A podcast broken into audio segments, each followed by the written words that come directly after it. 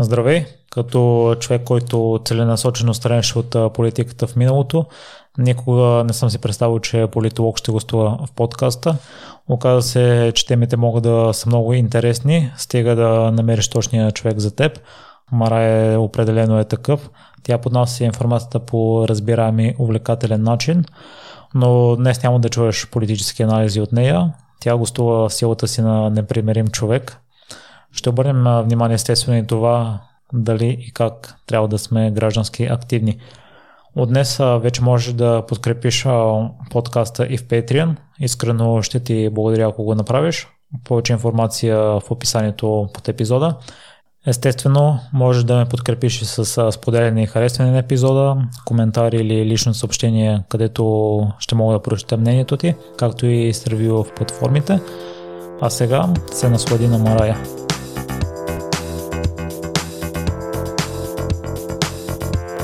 Здравей, Марая, и благодаря много, че откликна на поканата. Здравей, на теб много се радвам да съм тук. Това за мен е предизвикателство. Рядко ми се случва да говоря за себе си и ще ми бъде и на мен интересно да видим какво ще излезе. Здравей на теб, слушателю. Ако слушаш епизода, значи не сме засягали политически теми се е получило аполитично. Тъй като да си призная, аз те видях в YouTube канала на Асен Генов Моята история с политиката е почти никаква, защото в семейството се подразбира от разговорите, които се водили. Ако са на различни мнения, на втората минута вече тона се вдига и не става нормален разговор, а крясъци, а пък ако са на едно и също мнение, целият разговор протича в това в плюване на другите и като цяло Въобще не съм изписвал интерес към нея през целия си живот, но сега покрай подкастите, които слушам от, от време на време засягат някои политически въпроси, грабна ми малко интереса. И аз съм фен на колезенето и там а, съм чел много книги, гледал съм документални филми и ми прави впечатление, че подходите са едни и същи. Едни и същи оправдания, и може би затова по някакъв начин малък се свързах с нея. И като цяло нямах намерение да гласувам, защото не следя ситуацията и не мога да взема адекватно решение за себе си. Mm-hmm. Но както споменах вече, като изслушах няколко подкаста, просто случайно, защото ги следя, тях не съм проявявал активен интерес към нея. Разбрах, че може би е важно да се гласува. И Асен Генов е гостувал в 2200. Те са ми едни от любимците и слушам на всеки техен епизод, независимо от госта. И просто от любопитство отворих неговия канал и имаше някои познати лица за мен. И може би да съм изслушал някой негово предаване. И от време на време го отварям и видях твоята физиономия, която очевидно се отличава от другите и от интереса изслушах няколко твои епизода, но на фон. Не да. съм ги слушал внимателно преди да се съгласиш и веднага ми направи впечатление, че имаш огромни познания в политиката, а Сенгенов, каквато и тема да отвори, ти се разгръщаш с цялата, нямаше слава място и на всеки въпрос успя да отговориш и цяло. А, като се съгласи да ми гостуваш и а, ги преслушах внимателно, имах чувство, че говориш малко на шведски. Аз не разбирам шведски, само от време на време някое име разбирах, защото обсъждахте много ситуации в миналото. Но вече споменахме, че ти си тук като човека Марая, не като политически анализатор. Да. И още от детството ти живот ти е много интересен. Завършила си средното образование в Италия. А след това се преместила в Горна баня, преди отново да се върнеш в София. Обикновено процесът е по друг начин малко граче, голям град, чужбина. А при теб защо се получи разбъркано? Ами, аз съм родена в София. Тук израснах първите 6 години от живота си и след това семейството ми реши да се преместим да живеем в Италия, в областта, региона Тоскана, където Леля ми живее от много години насам. Тя е избягала така по времето на соца и там си остана. И следователно там започнах своето образование. От първи до пети клас учих там. Там разделението в образованието е малко по-различно, отколкото тук в България. Но а, като цяло, след а, тези няколко години, които прекарах там, стана така наречената световна економическа криза. Това беше 2008, 2009, 2010. И ние си казахме с родителите ми, че май ще ни е по-добре в България, поне сме си на наша територия, поне близките ми и приятелите ми са тук. И като цяло аз доста наклоних везните на това да се върнем. На мен България винаги ми е липсвала, когато съм била в чужбина.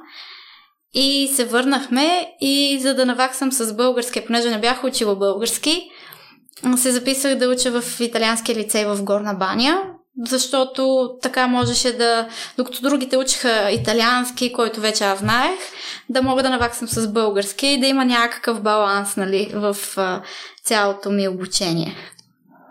Ще разкажеш ли за детството си в Италия? Ами бяхме в, живеехме в едно малко градче. Няма да забравя първия ми учебен ден.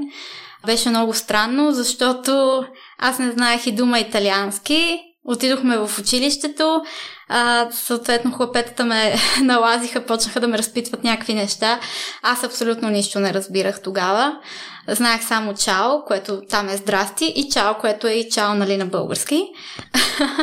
и беше много странно усещане, защото виждаш хора на твоята възраст, които ти не можеш да комуникираш добре, които те разпитват, които са интересни и ти не можеш да откликнеш на, тях, на тяхното любопитство. Стоиш и гледаш и се чудиш какво точно да правиш. Класната ми, те, там в Италия има по две класни. Едната беше на смяна, след това се смениха и тази, която съответно стана моя любима преподавателка, а, реши, че децата трябва да ми спеят някаква песничка. И, и почнаха да ми пеят някакви италиански песнички. Много им хареса, нали, като Welcome. А, и аз реших да им изпея нещо и така някакси се разчупиха, нали, така наречените ледове. И когато се прибрах в къщи, а, родителите ми казаха, Марай, от тук натам трябва ти сама да се оправяш, защото ние не можем да ти помогнем с италиански, ние не го разбираме, още не сме го научили и най-вероятно ти ще го научиш преди нас. Така че беше някакъв много голяма така бомба от емоции и тогава може би осъзнах, че трябва да си налягам парцалите, за да наваксам нещо, което на пръв поглед изглежда, че не е лесно да се навакса, защото трябваше да науча просто езика. И така, беше много, много забавно. В началото някои от децата не искаха да си играят с мен, защото техните родители бяха казали, че ние, понеже сме мигранти, крадем тяхната работа. И следователно беше много гадно, защото аз в началото си мислех, че примерно не искат да си играят на топка с мен, защото не мога да играя добре. А в последствие се оказа, че има някаква нали, такава нагласа негативна, защото аз съм, там съм чужденка.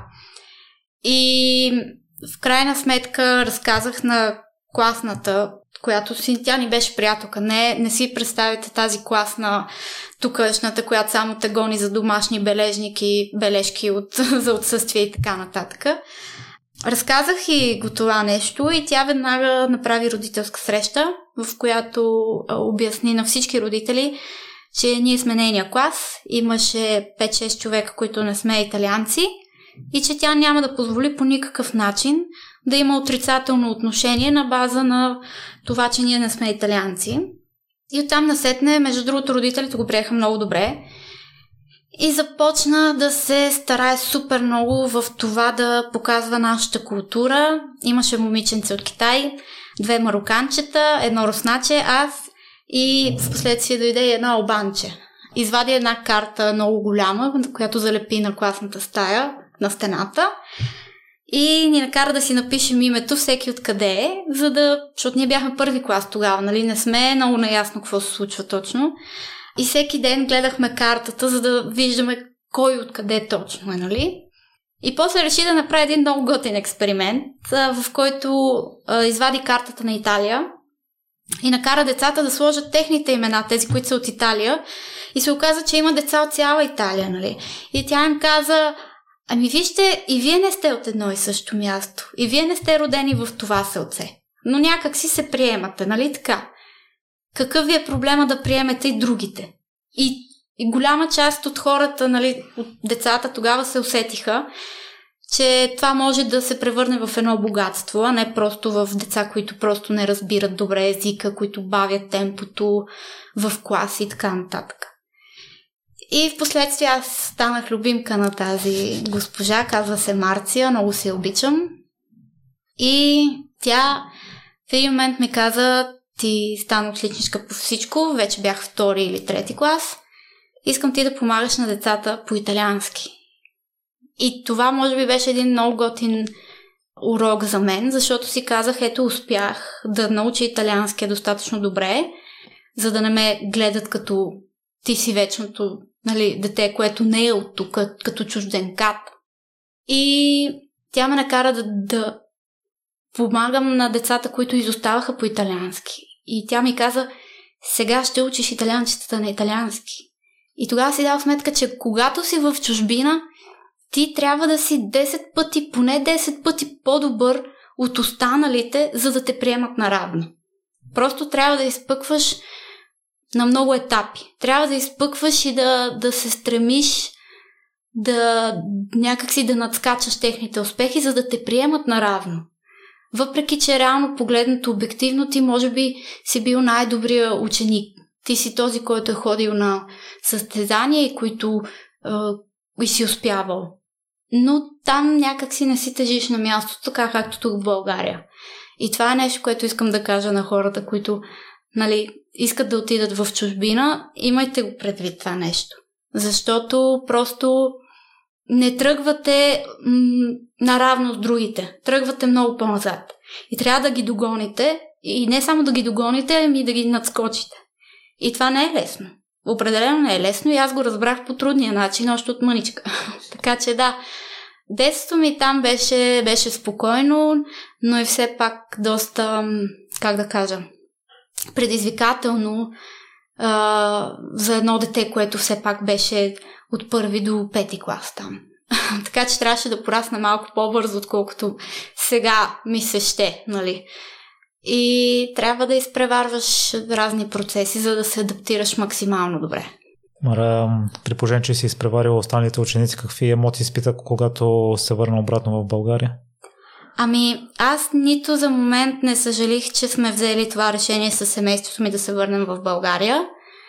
А най-интересното е, че през цялото време обяснявах България това, България онова, вие знаете ли какво море имаме, какви планини. И общо взето се оказа, че тия хора мен са ме запомнили предимно с любовта ми към България. И когато си тръгнах, класа реши да ме изпрати, нали, събрахме се, бяхме много готин клас, много готини хлапета.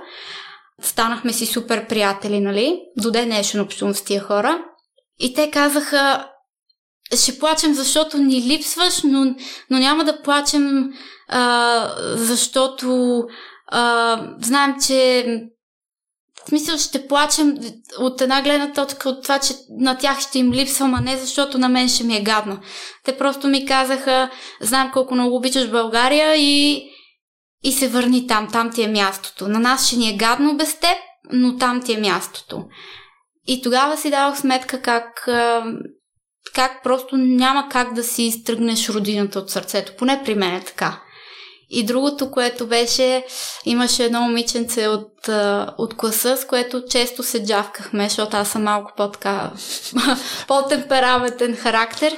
И тя в един момент ми каза, ма виж какво Марая, какво само говориш за тая България? Като не ти харесва тук в Италия, ходи си в България. И аз тогава си давах сметка, ми аз нямам проблем с това да се върна в България. Така че никога не съжалих, че съм се върнала в България. По-скоро ме натъжава факта, че в момента не мога да се виждам толкова често с тези хора, но се опитвам да комуникирам с тях. Нали, по социалните мрежи да се чуваме и съм си запазила няколко доста добри приятелства. И се срещаме просто някъде из Европа, пътуваме заедно често. И това е. Но да, определено а, там останах в това селце не като чужденката, като българката, което за мен беше много важно. Аз никога не се стремях да, да приличам на италианците, просто да им покажа, че има готини българи, които, които са на нивото на всички останали, които не трябва да показват някакви комплекси за малоценност. Аз имам много голям проблем с това в България, че има много комплекси за малоценност. Но се надявам с времето да бъдат а, из, изчистени и да се гордеем все повече с това, че сме българи. Мара, ти си завършила политология в Софийския университет и европейска интеграция и дипломация. Дипломация, да. Тоест, това е било осъзнато решение за теб, тъй като и до момента почти през цялото време нещата, които правиш са свързани с политиката. Да. Та, кога се появи тя в твоя живот?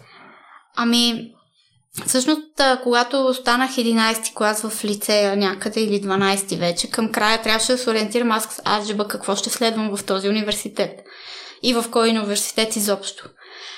Обмислях вариант отново да замина за Италия, но в последствие се отказах поради ред причини. И в крайна сметка нещо се бях ориентирала към фармацията, защото аз бях в природо-математически профил. И химията ми харесваше.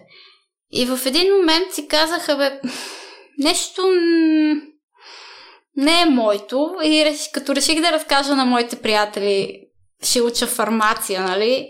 И те ми се смяха в лицето. Викат, ти какво ще имаш с фармацията, нали?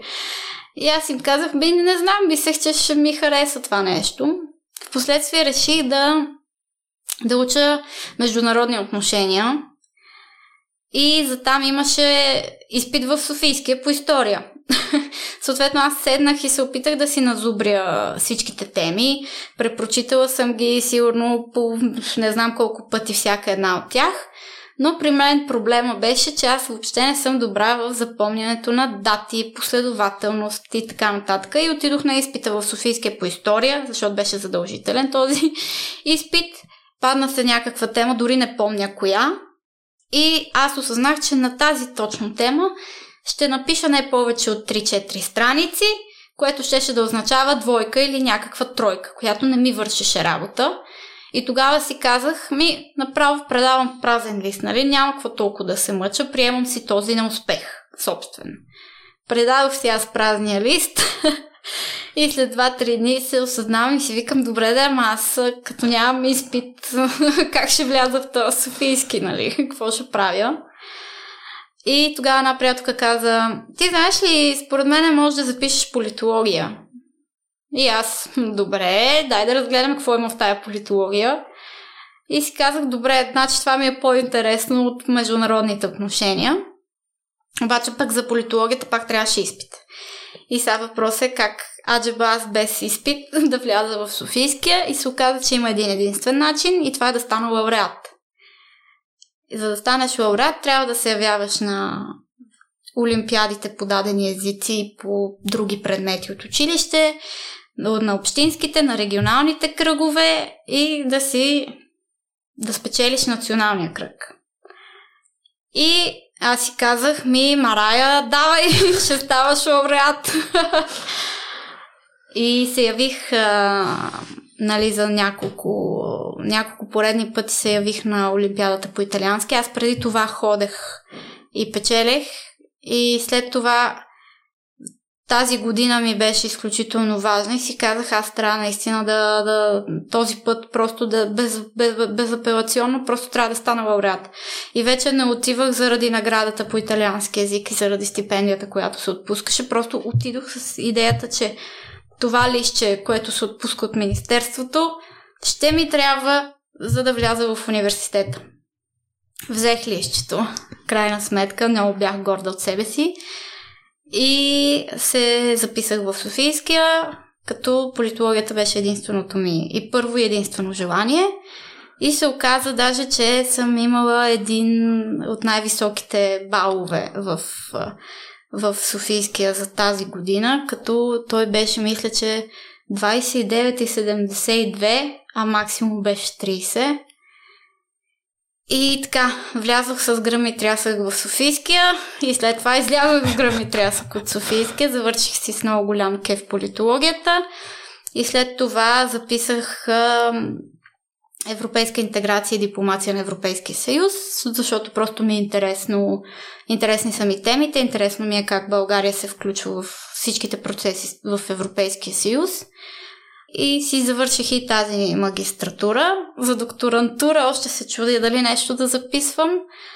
А, но като цяло, кога разбрах, че всъщност темите свързани с политиката са ми интересни, а, един път седнах нещо да си говоря с майка ми и тя ми каза, Ма ти всъщност, знаеш ли, вика, ти, ти като малка нон-стоп гледаше политическите предавания и вика, ти сама си ги пускаше. Ти не гледаше детски. Ти следеше от малка всичко, всичко, което се случваше в Италия и политическата обстановка там. Вика, много се ядосваше, много взимаше нали, при сърце всичко случващо се. И може би още от малка си си знаела, че това е нещото, което е правилно за теб. И, и така. Та в крайна сметка е нещо, което си ме влече и може би което съм потискала с времето и съм си казвала, бе, за какво ще занимавам с това? Нали, нямам някакъв политически гръб, родителите ми не се занимават с това къде е сега тая политика, тя да речем е мръсно нещо, сега защо да си, нали, да се ядосвам, защо да ги следя всичките тия процеси, защо не си избера нещо, което е позитивно. Ма в крайна сметка човек не може да бяга от себе си. И аз това, което се опитвам да направя, нали, през, с тия анализи и така нататък, е да покажа, че първо, не всеки, който харесва политиката е лош продажник, измамник, търсещ, нали, келепира Алабай Ганю. Това са хора, които са решили да бъдат до голяма степен активни граждани, граждани които се опитват и по някакъв начин да, да обясняват всичките тия процеси на други млади хора като тях. Ти сам каза, че си се чудил дали да гласуваш, дали да не гласуваш. А, всъщност, примерно, някой политолог или човек, който е учил такива хуманитарни науки, винаги ще ти каже, важно е да гласуваш, защото твоето мнение всъщност е една компонента от това, от това как държавата ще се развива, защото ти даваш посока на държавата си, когато изразиш а, своите предпочитания чрез правото си за гласуване. Така че нали, за мен, примерно, е много важно и много пъти сме участвали в различни кампании да обясняваме защо трябва да се гласува, нали. И как всъщност тия процеси, м- дори да не са ти интересни и скучни, те продължават да те заобикарат. Това го видяхме и с пандемията. Видяхме как се чудиш с маска ли да ходя, без маска ли, кога мога да пазарувам, кога не мога. Нали, това са ежедневни неща, които не са толкова далеч от нас всъщност. Аз преди изборите чух една фраза, че ти може да не, не се интересуваш от политика, но политиката се интересува от теб. А на мен проблема ми е, че съм прекалено лесно доверчив и mm-hmm. като чуя нещо, веднага му вярвам без много да се замисля. И аз като цяло не обичам да изказвам мнението си по тема, по която нямам никакви познания. Тоест като въобще не знам за политиките на партиите какво целят, не мога да взема адекватен избор. Да. И наскоро чух, че автора Ювал Ноа Харари, ако не се лъжа, в една от книгите си пише, че като цяло нормалният граждан не трябва да гласува. Mm-hmm. И може би се веселиш именно това, защо е важно пък всеки гражданин да дава гласа си. Ами, от една такава материалистична гледна точка, ти като гражданин, независимо дали гласуваш или не, плащаш, ако си съвестен гражданин, си плащаш данъците на тази държава.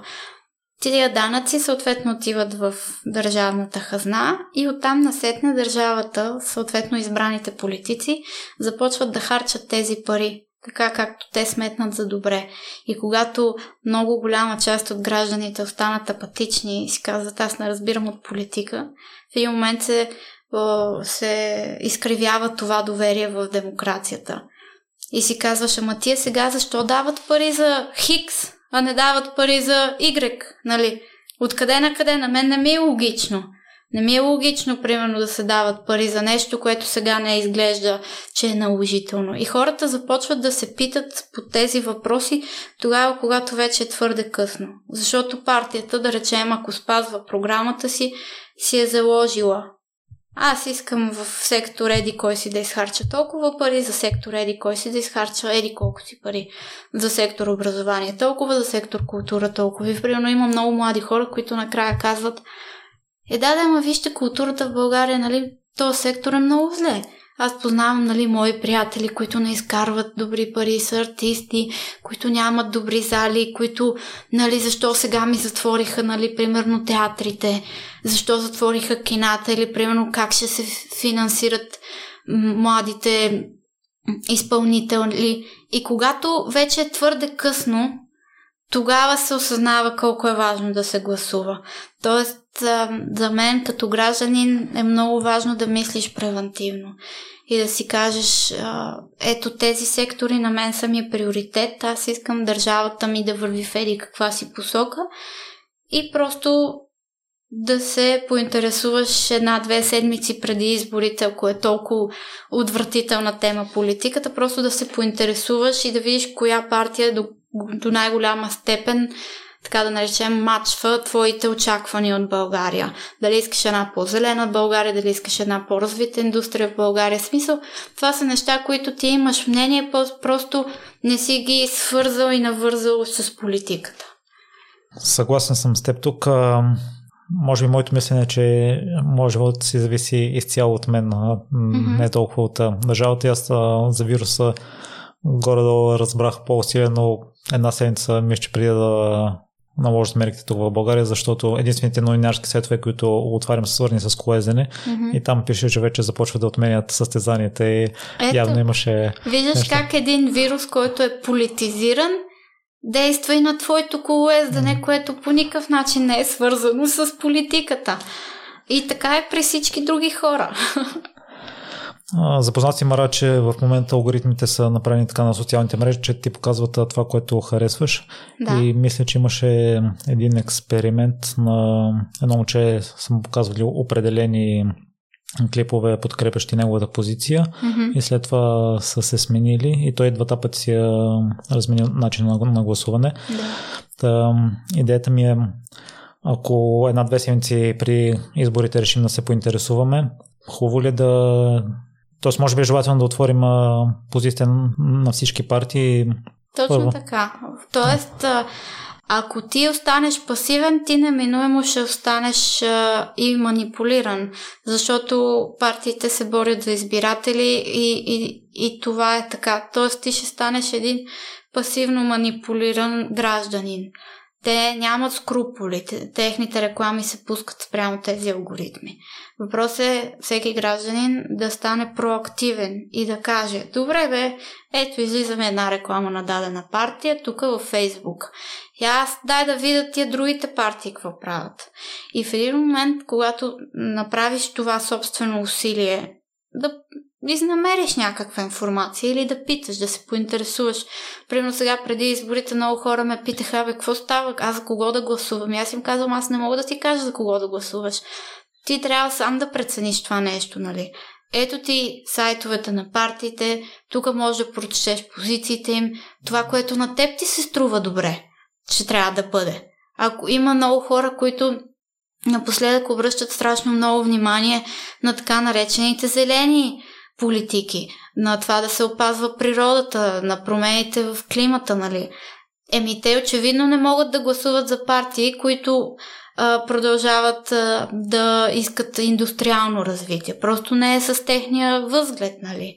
Така че информираният избор до голяма степен за мен е и м, дълг като граждани, защото нали, младите хора много често а, отрицават държавата и казват, аз искам обаче да съм един а, добър човек в нашето общество. Ама обществото е част от, от, нашия социокултурен нали, контекст. Когато искаш да си добър гражданин, ти, ти допринасяш на това общество. Дали ще събереш днеска букуците пред блока ти? Дали утре ще помогнеш на някоя баба да пресече? А, дали ще ходиш да изчистиш витуша? Дали ще направиш петиция, за да се направи примерно някакъв асансьор за хора, които нямат такива мобилни възможности или примерно са в инвалидна количка? Ти допринасяш за това нещо, т.е. ти изразяваш някаква позиция, която е в помощ на останалите, нали? Не е, не е задължително да е за теб. Има и хора, които казват, искам да направя приют за кучета, защото мен ми е жал за тези кучета. Това пак е социално активна дейност. И тия неща може да, се, да ви се струват изключително алтруистични, нали, чисто човешки, но те в крайна сметка в един далечен хоризонт те са политически акт. Нали? Просто го правят гражданите. Не, политиката не ти забранява да бъдеш активен. Напротив, ако намериш правилните инструменти, можеш да постигнеш и твоите цели. Ето това се опитват да направят и различни НПО-та. И, и те го правят с образователни НПО-та, които казват на мен ми е важно, примерно, това образование да бъде по-гъвкаво, да бъде направено спрямо нуждите на сегашните поколения, спрямо нуждите на сегашното, на сегашния свят. Ето, примерно, има хора, които от, от много отдавна говорят за дистанционно обучение, което сега се случи, нали? Тоест, всеки може да намери своята кауза и когато я разрасне до такава голяма степен, тя неминуемо по някакъв начин се политизира. Защото, в крайна сметка, когато извършваш някаква дейност, властите трябва да ти позволят или да не ти позволят да го правиш това нещо. А ти, ако искаш да живееш добре, ще гласуваш за хората, които биха ти позволили или поне не биха ти забранили да извършваш дейностите, които искаш. Мара, ти се бориш именно с това за, с липсата на гражданско образование да. и с незаинтересоваността на Точно хората към така. политиката. По какъв начин го постигаш или се опитваш да го постигнеш? Ами, на първо място, чрез личен пример. Това за мен е много важно. Винаги съм и била отворена да говоря на тези теми с най-различни хора, т.е. на мен никога не ми става досадно да обяснявам основни теми, свързани с правата на човека, с това какво ние можем да правим като граждани, кое не можем да правим, как да си организираме разни инициативи и така нататък. На второ място членувам в такива клубове, които доста често правят информационни кампании а, с таргет групи, именно младите хора. Била съм и, как се казва, била съм добровол, доброволец в а, един екип, който е свързан с Европейската комисия в България. Там сме правили разни информационни кампании, също за Европейския съюз, какво ти дава, какво е Erasmus+, какви програми, къде може да намериш финансиране за а, собственото си обучение и така нататък. Тоест това са неща, които са близки до хората. Не са някакви далечни имагинерни неща и мен това, това ми е интересно да го правя и да, и, и да насърчавам гражданите да да бъдат активни, защото така или иначе те са част от държавата, така или иначе те са част от обществото. И така или иначе тия процеси, които на тях им харесват или не, ще се случват. Въпрос е м- самите политици да получават посока и съответно обратна връзка. Това се случва нали, чрез изборите, случва се чрез протестите и чрез а, много други инструменти, които гражданите могат да ползват или петициите. Много често сред младите станаха известни тези петиции, които просто се подписваш за кауза, която ти се струва адекватна и над определено число събрани подписи, тя може да претърпи своето реализиране или съответно не. И, и това е което прави. И другото, което е са тия политически анализи, които не на всеки му харесват, но в крайна сметка аз се чувствам свободен гражданин и мога да изразявам свободно моето мнение, независимо от политическата обстановка в държавата. Според мен на Мара мнението ти има определена тежест, именно защото си подготвена за всеки въпрос. По какъв начин минава един твой ден, за да си в течение на новините постоянно? Ами няма да забравя как в първи курс една от преподавателките ни каза О, днес искам всеки ден да следите поне 4-5 сайта и да записвате според вас най-важните новини.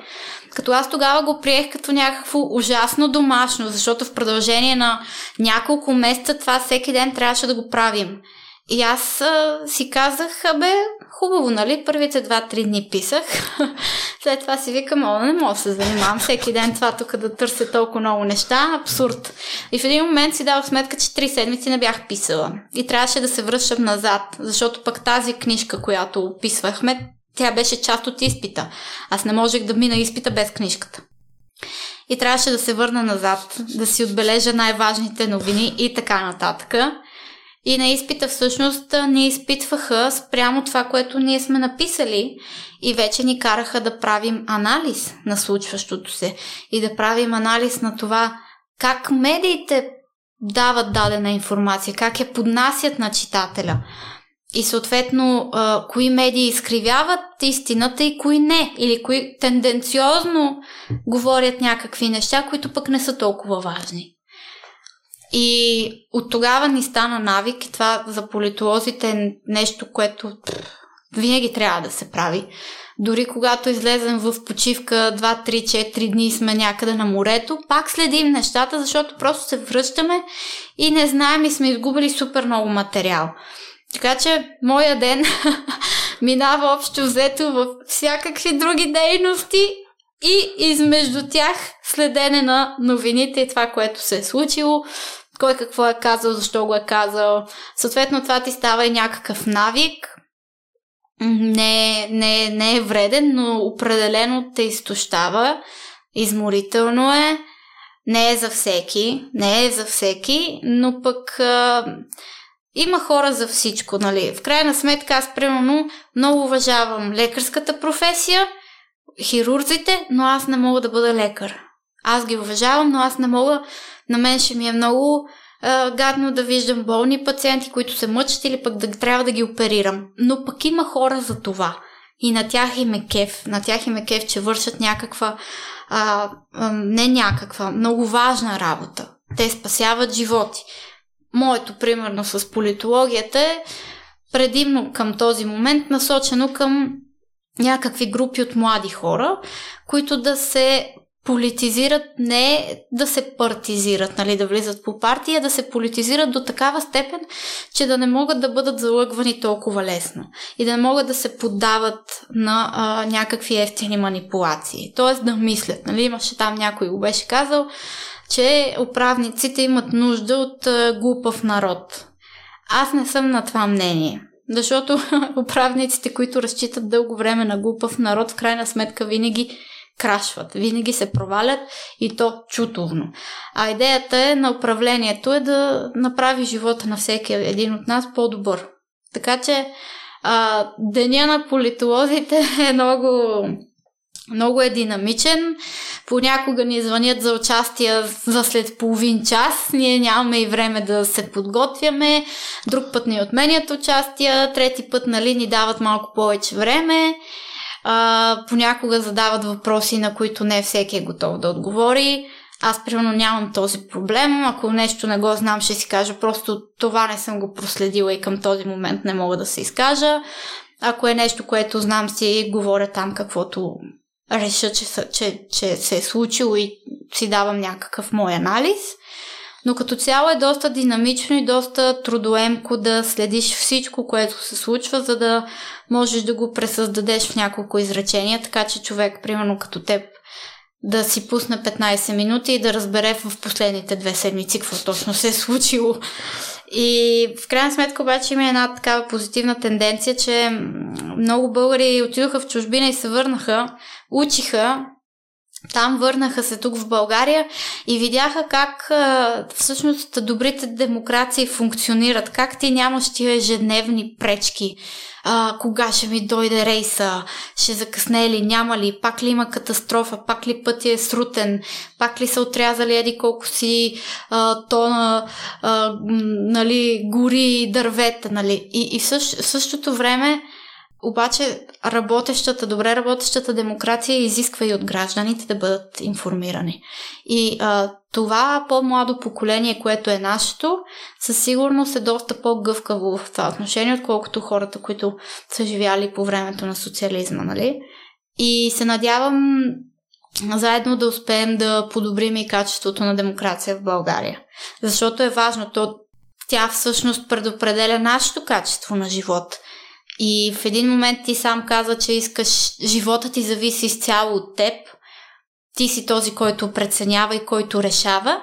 Въпросът е и държавата да ти даде възможността да реализираш това, което ти искаш, а да не те спира. И ето тук вече когато един път се опита да те спре, започваш да мислиш в посока, в която си казваш аз не искам да бъда спрян, да бъда спиран, искам да да, да се боря за моята кауза и да се случат нещата без някой необяснимо да ми пречи.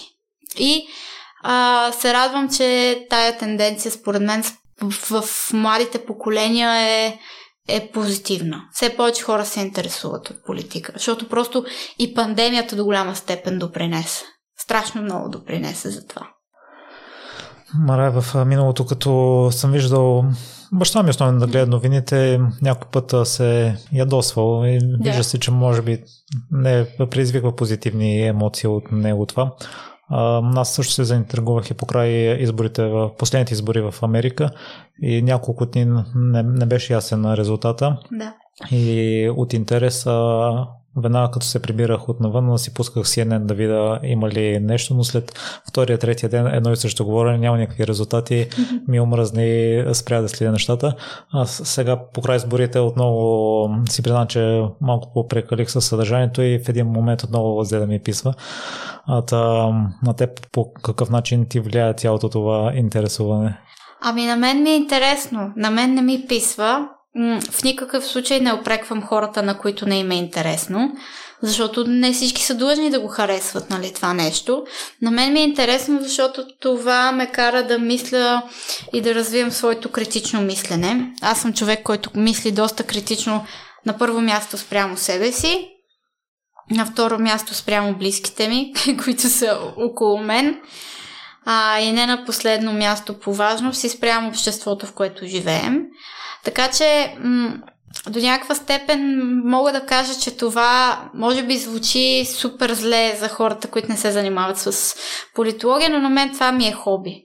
Така както ти следиш твоите сайтове за а, колездене с колелата, така аз си следя в моите новинарски сайтове и аз не мисля, че има нещо лошо в това. Ако някой път ми потрябва информация за някое състезание, ще се обърна към теб. Ако на теб ти потрябва някаква информация, свързана с нещо с българската или европейската политика, ще ме питаш. И смисъл няма нищо лошо. Аз м- общувам с страшно различни хора и ги питам за всякакви теми. Примерно имам познати, които са лекари и когато ми трябва някакво изследване, ги питам, ама сега тук какво трябва да правя, нали? защото аз не разбирам.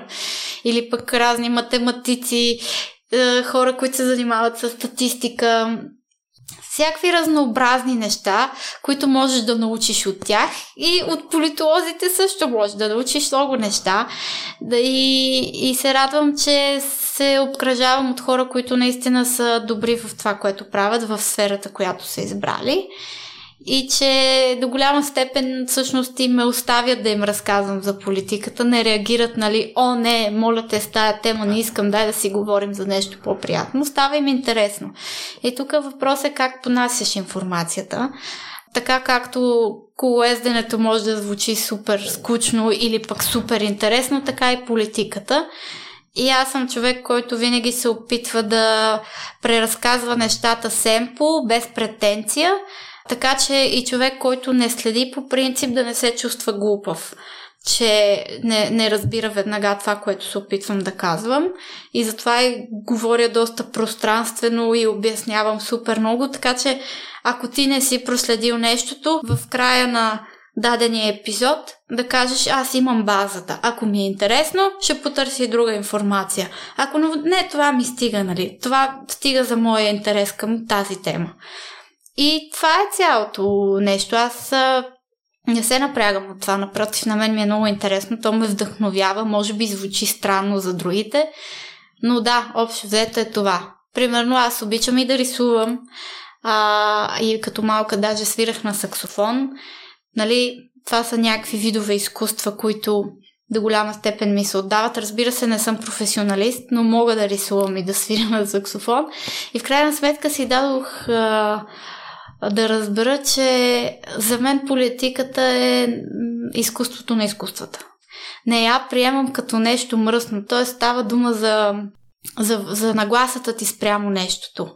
Ако ти приемеш твоето колездене като някакво задължение, което е ужасно, което не ти харесва, ти ще спреш да харесваш самото колезене. И същото и с политиката. Аз а, я възприемам като, като нещо позитивно, може би понякога и в по-голяма степен има негативни а, конотации, но в крайна сметка е нещо нужно. Така както е нужно да ходиш да даряваш кръв, за да помогнеш на хората, които имат нужда от тях. Не е приятно да дариш кръв и да те боткат, но го правиш, нали?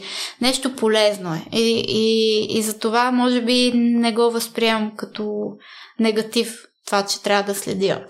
Даже интересно ми е, комуникираме го с други колеги и, и се заформят много добри анализи, които ти развиват мисленето. Възхищавам ти се, Маре, да оправиш това 365 дни в годината, защото в колезнето има три големи обиколки, които продължават 23 дни с 2 дни почивка.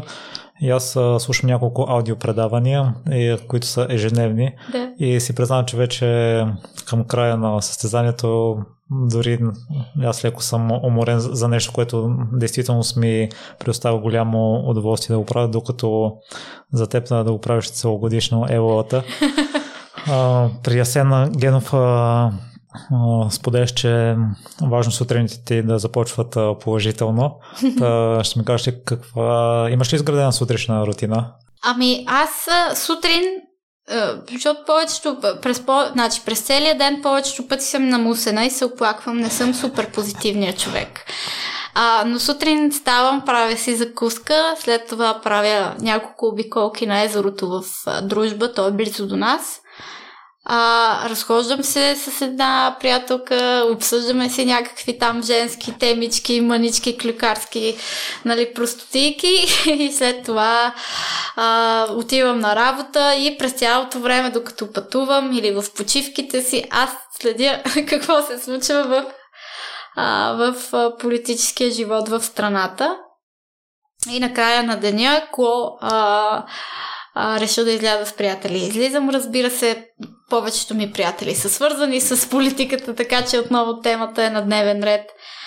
А, примерно Ясен Генов, като ме викне в предаването, там пък, понеже той обхваща супер много теми, това вече ме измаря, но пък знам, че е много полезно упражнение за мен самата и е полезно, надявам се, и за другите, които слушат. И общо взето превръщаш го в някакво ежедневие. И сега тук въпросът е до каква степен искаш то да заема от твоето време. Ако имаш, да речем, в един ден твоето време е 100%, при мен, може би, степента на обвързаност с политическите теми е някъде около 40-50, което е много високо. Но пък има и хора, които наистина са фанатици на тази тема и буквално това работят, това правят по цял ден и, и си им харесва. Тоест, това е въпрос на начин, по който ти сам си разпределяш времето.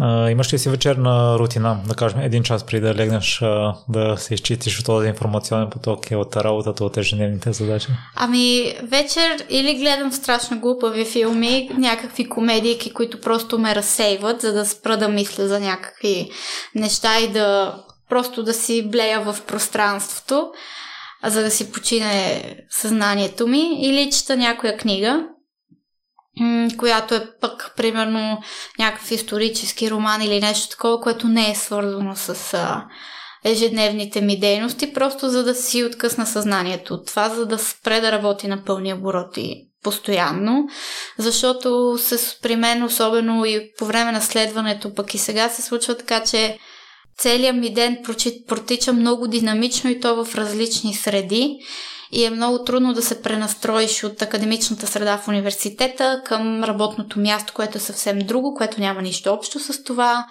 После да се прибереш в семейството си, където пак е нещо ново и може би тази смяна и пренастройка на съзнанието е нещо, което много изтощава, наистина. Но в, с времето се научих, че трябва да си давам почивка, а, защото аз съм абсолютен работохолик. И ако имам от работата някакви задачи за вършене и имам, да речем, участие, аз няма да откажа участието, ще си свърша и двете неща. След това ще съм обаче абсолютно с нула батерия точно. А, и с времето се научих да си давам някакви почивки.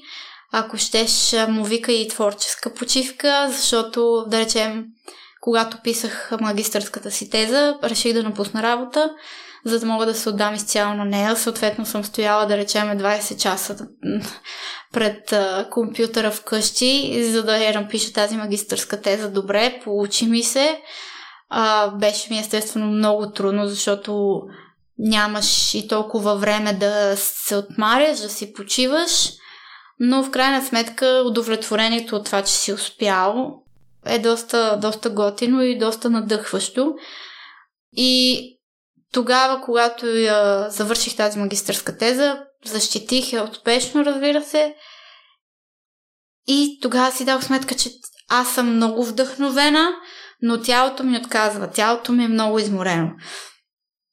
И тогава си бях казвала, че няма да си търся скоро работа. Мога да ти гарантирам, че в следващите поне месец и половина, два, съм спала по 13 часа на ден. Просто защото тялото ти не издържа.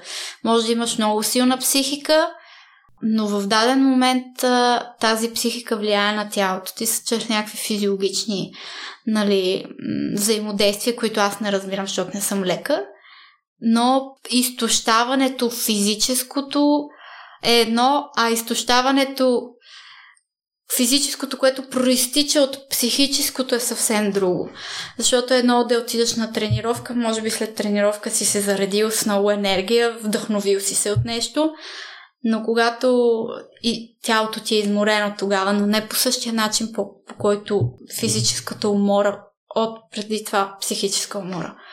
И това е много трудно и според мен много хора от моето поколение почват да бърнаутват, което е много лошо, защото аз това им обяснявам, че а, изискванията спрямо нас, докато сме на 20-25 години, а, са много-много повече от изискванията, които са имали спрямо родителите им и спрямо, ако щеш, баба им, дядя им. Защото живеем в много динамично общество, което изисква постоянна адаптация към много различни процеси, към вече не ти е достатъчно да работиш само една работа и да си спокоен вкъщи. Трябва да си много активен. Искаш да се развиваш в една сфера. Ето ти правиш, примерно, нещо странично подкаст. Не ти е достатъчно да вършиш просто една работа и ти не си достатъчно конкурентно способен, ако си много праволинеен. И в крайна сметка аз може би се опитвам през цялото време да да не съм толкова праволинейна, да знам какви са ми целите, но когато се налага да спирам, да завивам, и т.е. този път не е нали, а, начертан, ясно начертан. Това зависи от много обстоятелства. Важното е да, да не се отказваш и да, да си действаш по задачите. Аз, примерно, много мразя някакви хора, като почнат да ми обясняват, мисли позитивно, всичко ще се оправи, мисли позитивно. За мен супер много се преекспонира това, тая тема с позитивното мислене, с позитивната нагласа, нали. Представи си, че нещо ужасно ти се е случило. Не ти го пожелавам. И някой идва и ти казва, а мисли позитивно, то всичко ще се нареди. Няма да се нареди.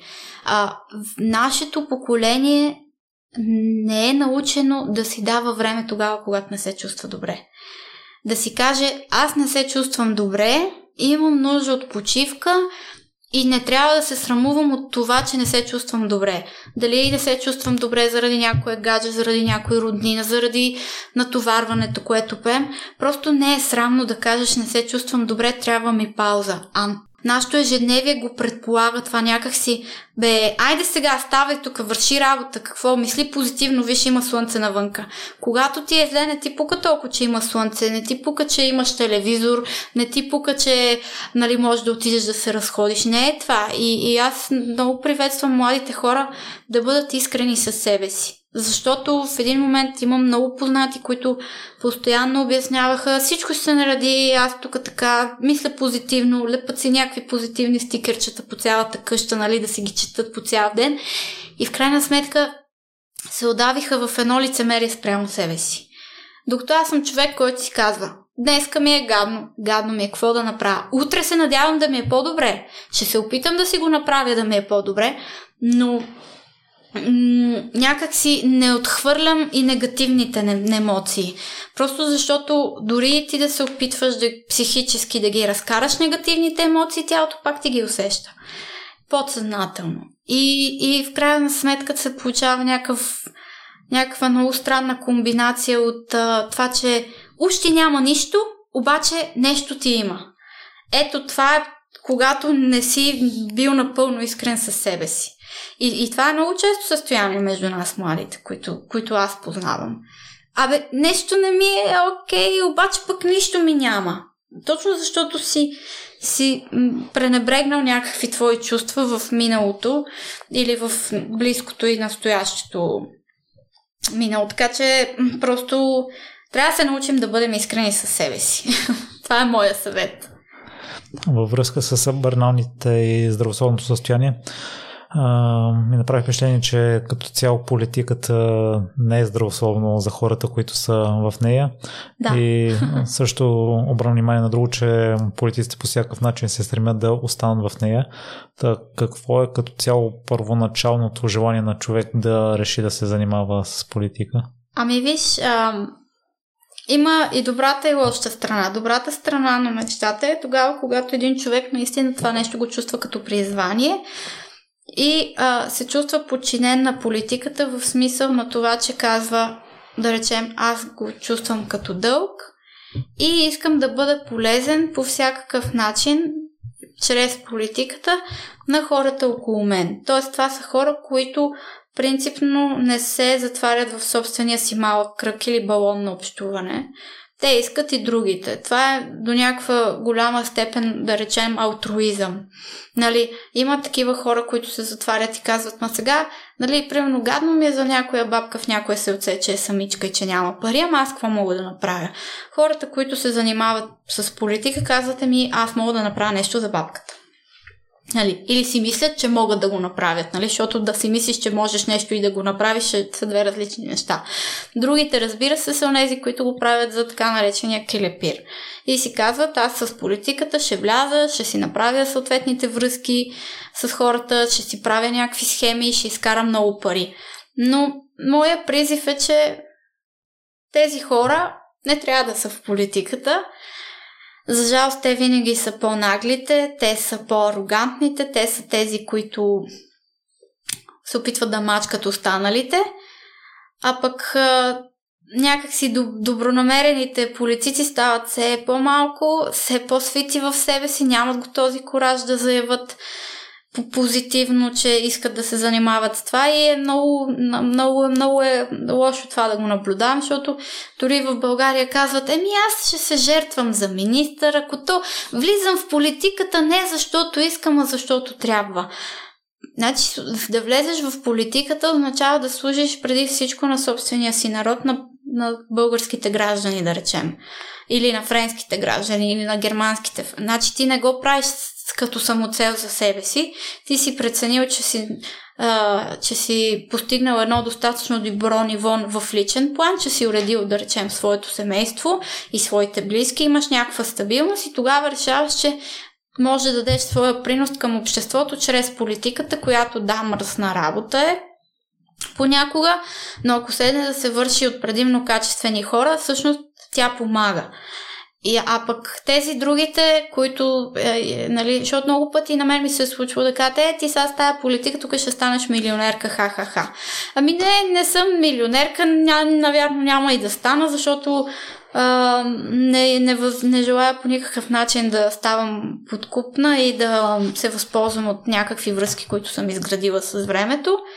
Тези хора, които са алчни за за, за пари, в което няма нищо лошо. Всеки иска да има достатъчно средства, така че да може да живее добре. А, другите пък искат да могат да живеят разнообразно. За всичкото това трябва пари. Ако тези хора искат да имат добро благо, финансово състояние, могат просто да се впуснат в бизнеса. В бизнеса няма добро и лошо, там има е, успешна и неуспешна сделка и никой няма да те обвини, че примерно аз и ти сме сключили сделка, в която аз съм се прецакала, пък ти си спечелил по-голяма част от сумата. Нали, никой няма да ти каже, о, колко си немоля, неморален, нали. Те ще ти кажат, о, ти си най-големия пич, щом си направил толкова успешна сделка, значи си добър бизнесмен. Само, че в политиката обратното. В политиката, когато прецакваш другите, които представляват гражданите, които са гласували за тях, ти не си добър, ти не си големия печага. Ти си лош. И затова много хора казват, политиката е мръсна работа. Не, не трябва да е мръсна работа. Бизнеса може да е мръсна работа. Но политиката не трябва да бъде по никакъв начин. И затова тя има, за разлика от бизнеса, има по-голяма морална тежест. Или поне би трябвало да има. Мара, благодаря ти ми беше, мисля си, достатъчно сдър, сдържана в отговорите. Като цяло си сапната постава, това ти го казваш.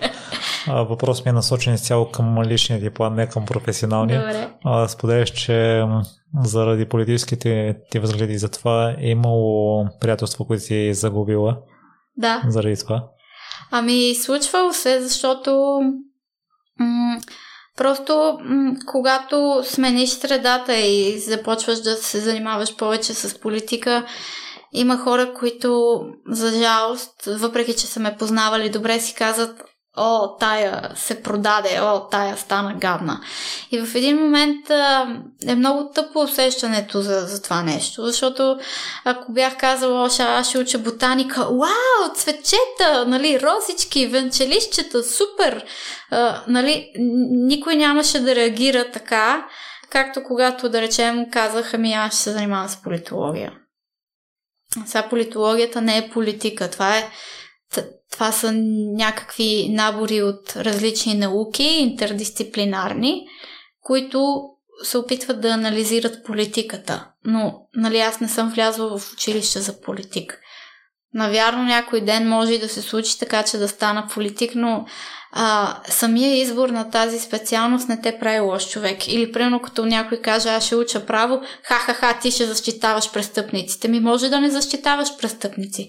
Прави ли те това лош? За мен всяка професия, освен разбира се най-древната, е м- важна за обществото. Що ми я има, значи, значи има а, има защо и, има смисъл в нея. Разбира се, говорим за законните професии, нали? Това някакви дилъри на наркотици и така нататък. Не ги одобрявам тия неща. Но м- така както лекарите, така както преподавателите, така и политолозите дават някакъв а, пример. Както и писателите, ти може да не искаш да прочетеш сега някоя книга, но самата възможност да не можеш да прочетеш а, книгите или да няма изкуство те дразни. Може да не ходиш а, всеки ден на театър, но когато ти затвориха театрите, каза, ама за, защо ми ги затвориха? Липсва ми това нещо. Така че и м- случва всъщност цензурата, която я има и тук в България, се усеща все повече за жалост и, и хората се усещат, че им липсва. Може да не им харесва, но когато искаш и искаш да седнеш да прочетеш един добър политически анализ, когато виждаш, че все по-трудно го намираш, започва да ти пречи. Нищо, че ти не си толкова пряко заинтересован към това. Нали, все едно някакси както при мен се получава. Аз не ходя много често на театър, не съм актриса, не го усещам така, както усещат а, актьорите в театрите, нали, липсата на, на, на игралната а, зала, изобщо на, на, на играта, но ми, ме дразни факта, че ми е отнета възможността, да речем. Ми беше отнета, май сега отварят театрите. Та същото и с, с тези хуманитарни науки, които са социалните науки, да речем искаш да видиш статистика за нещо, ако ти е забранено да правиш статистика, ето, примерно статистиката за болните. Да, може да ти е неприятна, но си давал едно око върху това нещо, да видиш какво е положението. Както и с политическите анализи е същото. И когато нещо бива забранено, то става и някак по-апетитно дори за хората, които не за хората, които в крайна сметка не се интересуват толкова пряко. И си кажеш, ма защо? Какво става? Тук има нещо, нали? Ти става интересно. Та, м- политологията е нещо, което не се възприема добре от всеки. Има си основания за това. Но аз се опитвам да давам друг пример. да давам позитивния пример, да си говоря с хората абсолютно непринудено за политически теми, да видят, че нали, не хапем, не сме лоши, не сме толкова лицемерни, нали, че не сме измамници, защото много хора така ни възприемат. И максимално се опитвам да се възползвам от това, че още съм млада, че съм симпатична, че съм цапната в устата, за да доближи, доближа чрез своя образ тези теми до младите. Марай, според теб, получи ли се аполитично? Ами не. а, все пак ги засягахме темите за политиката, не съм правила анализ, разбира се, ама не, всъщност не знам дали имаше възможност да бъде политично. Аз и без да ми беше задавал такива въпроси, в някакъв момент щях да кривна в тази посока, най-вероятно. Признавам си го. На мен ми се стори приемливо, така че ще пусна епизода и има смисъл да ти задам и последните въпроси, Добре. къде слушателите могат да се свържат с теб вече, ако искат по-детайлно да видят и политическите ти анализи? Ами могат да ме намерят във Фейсбук, аз там съм най-активна. Вече имам някъде около 3700 приятели, които нали, не всички съм ги познавам, просто ме добавят заради анализите ми. И общо взето, ако напишат Марая в Google, ще излязат някои мои участия, а, които съм давал в различни медии. И така, но се надявам да не се стикосват само до, до мен, а да започнат и малко по-обширно да търсят и други млади анализатори, защото към младите анализатори нашето по-младо поколение подхожда по, а, с по-голямо доверие, защото виждаш, че пред теб стои един млад човек, който навярно има същите ежедневни проблеми, каквито и ти, т.е. няма я тая дистанция а, времева и поколенческа, защото нали, много по-лесно е да вярваш на млад човек, на твой връзник, отколкото да се доверяваш за такива странни теми, нали, на по-възрастни, които много добре знаеш, че биха могли да те изманипулират по всякакъв начин. така че да. В какво си се е проваляла? Ми, всъщност често съм се проваляла. Предимно в а, неща, които съм се опитвала да, да имплементирам в личността си. Примерно да бъда по-спокойна, да не говоря толкова цапнато, да изглеждам друго яче, да изглеждам по-сериозна, да си придам по-сериозен вид, да, да се занимавам с нещо странично, което не ме интересува толкова. Но в крайна сметка разбирам, че аз съм човек, който достатъчно добре познава себе си и а, всеки път, когато се опитвам да кривна от, а, от себе си, не ми се получава и се провалям. Независимо дали става дума за, за любов, за приятелства, за работа, за, изобщо за, за всичко. Просто съм на мнение, че човек трябва да приеме себе си такъв какъвто е, да знае добрите си и лошите си черти и ако има достатъчно воля да поработи върху лошите си черти, така че да ги направи позитивни. Веднага ти давам пример. Аз съм супер инатлива от малка, просто като съм решила, че нещо трябва да стане на моето, трябва да стане на моето. А в последствие през годините се научих този инат да го превърна в някаква упоритост, която обаче да бъде смислена. Тоест не да упорствам за глупости, които няма да ми доведат нито никакви дивиденти, нито имат някакъв смисъл като цяло, а, а да, да упорствам за моите си каузи и за моите си goals. А, така че ето такива неща, просто винаги се опитвам негативните черти от характера ми, които са силно изразени, защото аз съм темпераментна личност, да, не да ги зачеркна, не да ги няма. Аз не мога да се направя на амеба. И не искам, нали? Просто да ги приемаш и да се опитваш да ги шлифоваш в нещо, което на теб ще ти помага и няма да пречи на другите. Така че винаги съм се проваляла тогава, когато съм се опитвала да кривам от себе си. Не го правете. Просто сте обречени на провал. Винаги се случва това. Мара, на теб какво ти е помогнало да се самоанализираш и да знаеш кога криваш от себе си? Ами на първо място това, че съм човек, който е супер самокритичен. А, може би изглежда, че имам огромно самочувствие и прочие, когато говоря, просто защото така се изразявам, но аз съм много критична. А, винаги си задавам въпроса какво направих сега, трябваше ли това да го направя, докъде стигнах, бавя ли се, бързам ли.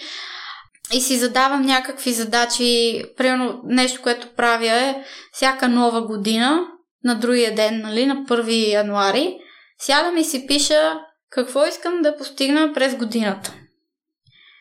И ако щеш ми вярвай, от няколко години го правя, освен последната, защото тази пандемия наистина а, обърка плановете на всички ни, винаги успявам да си структурирам нещата така, че да съм си изпълнила всичките цели. Не е толкова лесно да седнеш да напишеш пет неща, които искаш да постигнеш. Повярвай ми, ако седнеш да ги направиш, да го напишеш, ще видиш, че не е толкова лесно и още по-трудно е да ги разграфиш във времето. Тоест, аз до 5 месеца искам да съм направил това, това и това. Да речем да съм минала тези и тези курсове, да съм а, прочела, да речем, или колко си книги, или а, да съм си сменила работата, или да ме повишат в работа, а, да съм направила еди колко си пътувания, ама за тия пътувания ти трябва или какви си пари, т.е. да си изкарал и, след, и тези средства. Тоест трябва да мислиш не в една плоскост, а в много пространства.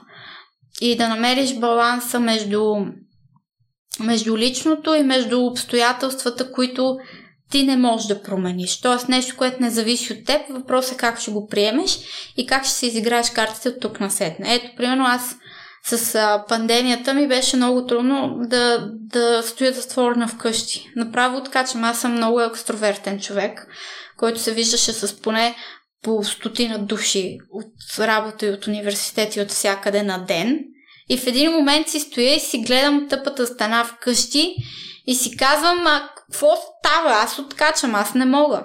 Та съответно трябваше примерно да смаля този кръг от общувания, да поработя върху някои приятелства, други пък а, вследствие на пандемията нали, не се развиха добре, но, но да търся а, вместо количество м- количество комуникация да търся качество комуникация. И това е нещо, което успях да направя. Но като цяло за мен, колкото и глупаво да ви звучи, за мен беше изключителен шок да си стоя вкъщи и да се виждам само с няколко души. На интровертите това им се отрази супер добре, тази пандемия и това затваряне и тия локдауни, защото те най-накрая се почувстваха непринудени да общуват с толкова много хора. Но аз ви гарантирам, че най-големия удар беше от тази пандемия, освен срещу хората, които не успяха да оцелеят след COVID, беше точно върху екстровертите. И а, трябва да си призная, че много се радвам, че сега мерките започват да се разпускат и чрез вакцинацията се надявам бързо да си върнем поне до голяма степен на онзи живот, който сме имали защото вече на 25 години аз не мога да стана интроверт и не желая да го правя. Това липсва ми. Аз осъзнах, например, че се зареждам от контакт с хора. Някои хора се зареждат от планината, други от морето, трети от четене на книги. На мен най-голямото зарядно за енергия ми е контакта с хора. И се, се надявам всеки по време на пандемията да е осъзнал доста неща за себе си, които може би не е осъзнавал преди тази пандемия и да просто да работи върху тях. И да, да ги адаптира към ситуацията и тогава, когато обстоятелствата не, не предполагат добър изход, просто да ги променят. В смисъл, аз съм човек, който ако ми кажеш, искаш ябълка или портокал, аз ще ти кажа ми яде ми се сладолет. Ако ми се яде сладолет, ще отидеш и си взема сладолет. Няма да изям ябълката или портокала, само защото това е моята альтернатива, която ти си ми дал. Тоест, в един момент, когато си достатъчно сигурен в себе си, освен да приемаш альтернативите, можеш и да ги създаваш. И това е във всяка сфера. Това е нещо общо валидно, което според мен всеки може да се стреми към него. А с какво се гордееш най-много? Със себе си. Може да звучи ужасно егоистично, но като цяло а, нещата, които съм преживяла в живота си, а, тази динамика на случващото се, а, ме направи един доста силен и борбен човек, който трудно би могъл а, да, да, да се примири. И ти точно така си си кръстил и подкаста Непримиримите. Ако има някое общо, нали, някакъв епитет, който моите познати биха дали за мен, точно непримирим човек, независимо от обстоятелствата. Непримирим обаче не на инат, а просто защото не спирам да търся смислите в, в нещата, които правя и когато спра да намирам смисъл в нещо, аз просто спирам да го правя, не задълбавам. Ето, например, м- започнах да рисувам преди няколко, няколко години и си казах, сега ще рисувам, защото това ме успокоява. Тоест, а, вместо да се ядосвам след някакъв скандал или нещо да, да тая някаква такава енергия, аз си казах, аз ще съм над нещата. Ето сега, от това, че сега съм ядосана, ще излезе една хубава картина после. И това, което направих е да си наредат всичките тия картини на стената вкъщи.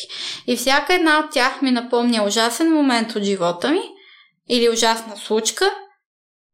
Обаче аз казвам, аз направих нещо хубаво по време на това. Тоест аз имам толкова силна енергия, че реших вместо да бъда деструктивна, вместо да допълнително да нагнетявам ситуациите, да го превърна в нещо красиво. И сега си имам едни картини, които а, ми подсказват колко съм израснала аз сама като личност. Може да не е някакво, кой знае какво нещо за всеки друг. Може всеки друг да ме възприема като някаква 20 годишна дрисла, но аз не се възприемам така. И за мен това е най-важното, защото аз знам какъв човек съм била като по-малка и знам колко много съм постигнала през времето за мен си, нали, това са мои неща. Аз не мога да кажа, че аз съм един успял човек, нали, в общото, а, нали, в едно общо състояние, нали, но за мен съм успяваща и се стремя да, да продължа тази тенденция. И за мен това е важното и хората да, да се чувстват а, успяващи сами за себе си, а не толкова да се стикосват спрямо някакви стандарти в обществото. Имам да речем една позната, тя завърши много елитен университет в, в къде беше? В Холандия и след това в Люксембург отиде да учи и се върна тук и си направи собствена биоградина. И аз си казвам, защо учи толкова много тия неща, Нали, за какво го направи това цялото нещо? За да си направиш твоята биоградина. И тя казва, аз съм успешна. Аз имам моята биоградина, мен си ме кефи да си произвеждам тия неща и въобще не ми пука какво точно съм учила и така нататък. За мен това е успех. И тогава си дал сметка, че а, до голяма степен личният ти успех трябва да бъде предопределен от теб самия, а не от обществото. И в България и в чужбина много често се случва, че м- успехът ти се предопределя първо от родителите, после от средата ти, в класа ти, нали, ти ли си най-глупавото хлапе, ти ли си то дет прави най-много простоти и така нататък, докато не стигнеш до един момент, в който казваш аз трябва да бъда успешен сам за себе си и да не изпираш най-вече да изискваш. И да си сетваш нови голс и, и, и нали, задачи, които трябва да извършваш. Е, благодаря ти много за днешното гостуване, Мария. Надявам се слушателите да са останали с такова впечатление, каквото и аз, че си успешна сама за себе си, че си непримирима, въпреки че не ни разкри 100% от живота ти до сега, само една определена част от него. Ами, много е дълго, много е витиевато, но като цяло ам, за мен е важно да не да си продаваш собствената история, което се случва, нали, през последните години, а, а да продаваш това, което си научил от собствената си история и да, да продаваш своите умения, своето, ако щеш, нравствено виждане за света. М- тоест, м- трябва да да се опитваш да допринасяш, а не да лежиш на старите лаври, защото а, детството ти, живота ти до голяма степен, когато си бил малък, не е бил предопределен от теб самия. Тоест това не е някакво твое достижение или пък твой провал. Когато вече си малко по-голям, ти разбираш кое е твой провал и, и, и кое е твое достижение и затова е важно да, да да правиш качествено нещата, с които си се захванал. Нали, аз е, все едно, представи си, давам ти много глупав пример. Да речем, разказвам някаква моя лична история, която е много сълзлива, такава бозава, ще разчувства всеки един от това и решавам да ти продавам тениски. Тениската за нищо не става, ще се скъса на третия ден, но ти си си купил историята. Аз съм против това нещо. Ако продавам тениски, ще направя най-готината тениска. Независимо каква ми е била историята, защото ти купуваш тениската. А тия, които често продават истории, в крайна сметка в един момент правят, правят много пари благодарение на някакви манипулирани, манипулирани човешки души. И аз, например, имам много скептично, много съм скептично съм настроена спрямо такива лайф коуч неща, защото ако ти искаш да бъдеш лайф коуч, ще даваш личен пример а, и ще разпространяваш своята история безплатно а не да правиш пари на гърба на а, чуждото объркване, чуждото нещастие. Е, в крайна сметка никой не може да ти каже как да живееш живота. И дори да ти го каже, ти трябва да усетиш. Което е нещо, според мен, е един вътрешен процес. Може някой да се опитва да те насочи, ама това е работа за психолози, които са завършили тази специалност, а не някакви измислени, да речеме, като Юли Тонкин или някой такъв. Разбираш ли? Просто м- трябва да, да се внимава с а, това, кой къде иска да ти насочи съзнанието и защо иска да го насочва на там. Аз съм много бдителна в, това, в това отношение. Благодаря ти още веднъж. и аз ти благодаря.